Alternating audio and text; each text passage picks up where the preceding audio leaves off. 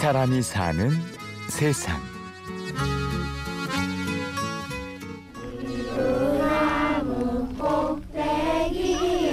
조각 구름이 걸려 있네.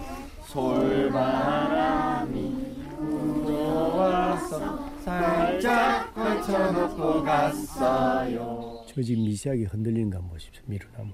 근데 저기 물 한 개를 지금 뒤흔드는 거거든요 그럼 저 순간을 굉장히 자세히 보면 물 한 개를 쟤들이 막 흩어려요 뿌려요 한번 보세요 그래서 자연 안에 있으면 쫌생이가 안 돼요 그래서 저는 이제 어른이 될수록 특히 꼰대가 되면 안 된다 꼰대가 되면 성장을 멈춘 음? 사람이고 어른이 되어야 돼 어른이 되면 이 자연처럼 넉넉하고 나무 한 그루 한 그루는 어머니나 아버지 품이에요. 오늘은 같이 가볼 곳이 생각났습니다. 미루나무와 왕버들이 바람결에 손짓하는 곳. 멸종된 따오기와 자연의 파수꾼 외가리가 있는 곳.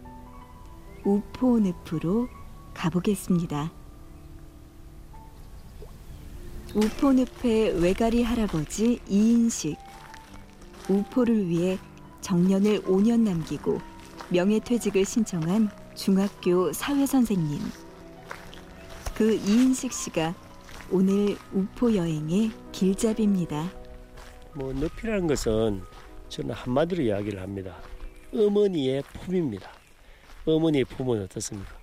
자식이 다섯 명이 되든 열 명이 되든 어느 자식 하나 뭐 잘나고 못난 자식이 없잖아요. 그 어머니는 다 품어내요.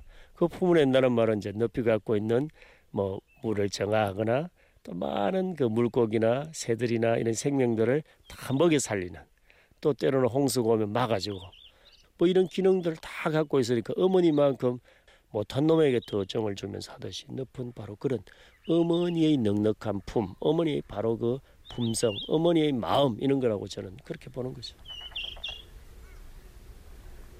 낙동강엔 그 줄기를 따라 100개가 넘는 자연늪과 모래톱이 있었습니다.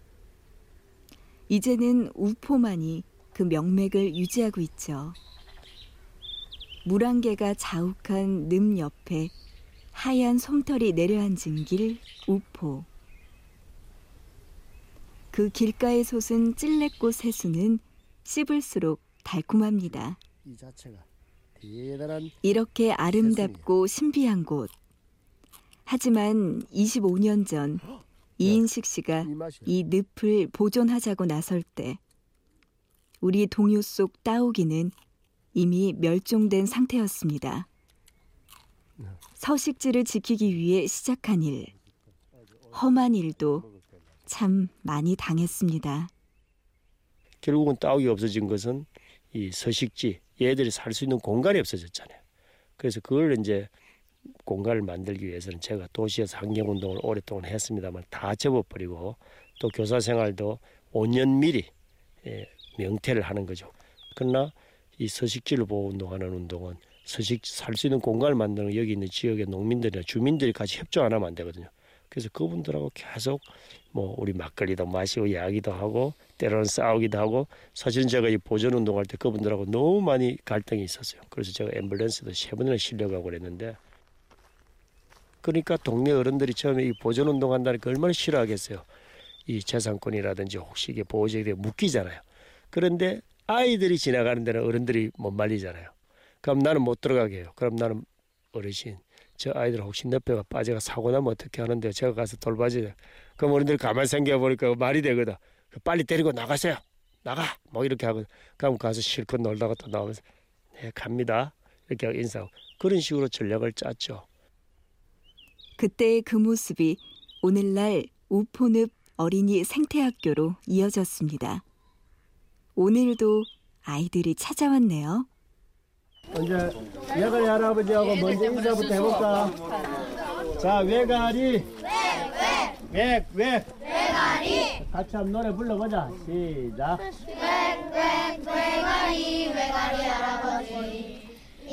아침부터 어딜 가세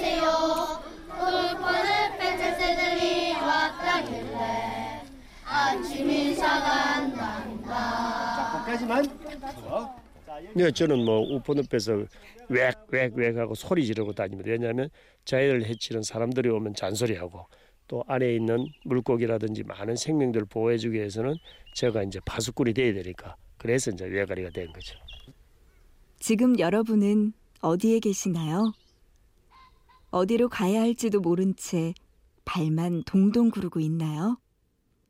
먹고 살기 급급한 현실에서 오늘 우포늪을 외가리 할아버지 이인식 씨를 떠올려 봅니다.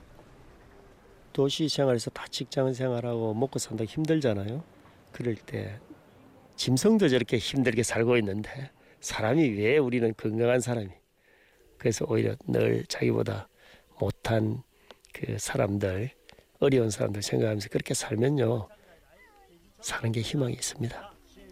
행복하고 싶으면 힘들 때 어릴 때 혹은 여행 중에 가장 기억 남는 곳에 그때는 가가지고 그냥 뭐 준비하지 말고 이빨 닦고 세수하고 이런 생각하지 말고 그냥 들어누워가지고 하늘 보고 별 보고 물소리 듣고 그렇게 해서 소주 한 잔 마시든지 커피를 한 잔 마시든지 그리고 며칠 뒹굴다가 다시 자기 세상을 가는 거. 소리 떠나가면 이 사람이 사는 세상.